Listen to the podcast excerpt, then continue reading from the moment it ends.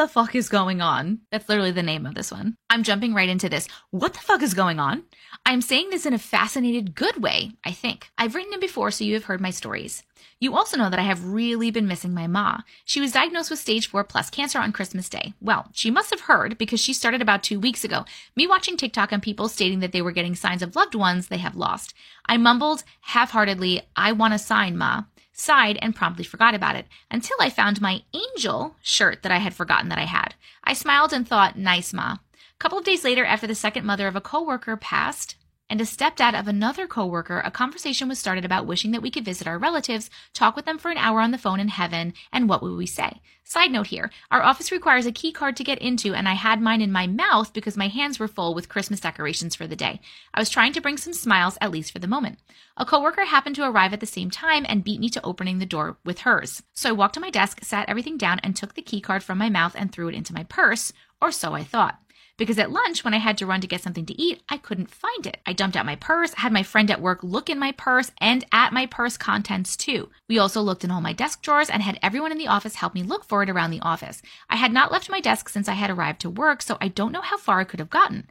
I have never lost one before, not even my military ID card in 37 years. Well, I thought I had now.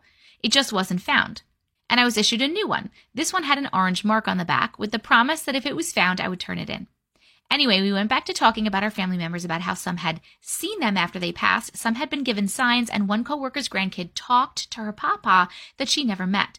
At that moment, I really wanted a sign, and in front of my coworkers, I asked, Ma, I know I've said not to see spirits, so I'm guessing that includes in my dreams, but I really need to know that you're okay. And no, my coworkers didn't even bat an eye. They already think I'm crazy. LOL. Fast forward to Christmas, my husband gave me a new purse.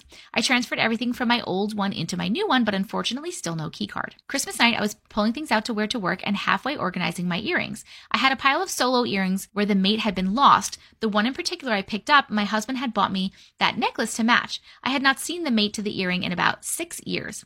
A black rhinestone heart with wings. I waffled on throwing it out, but just couldn't, so I put it down. The next morning, I got up and was getting ready for work. On my stand, surrounded by a bunch of mismatched earrings, were both black rhinestone earrings together. I picked them up and walked to my husband almost in tears. He looked at me and said, Oh, hey, where did you find that? I looked at him stunned. I thought you found it. Needless to say, neither of us did, and we don't know where it came from. Half dazed, I drove to work, parked, and was walking up to my office. I reached into my new purse and pulled out my key card, only it had no orange mark on the back.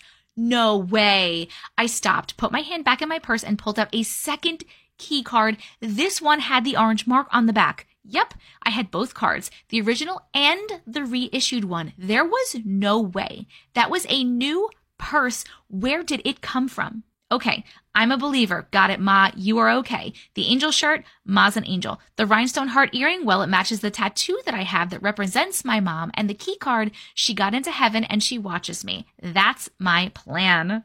Here is a picture of her tattoo, and here are the earrings. Oh, I love stories where loved ones give us signs or visit us. I'm so happy that your ma came through for you. Thank you so much for sharing. Short Cast Club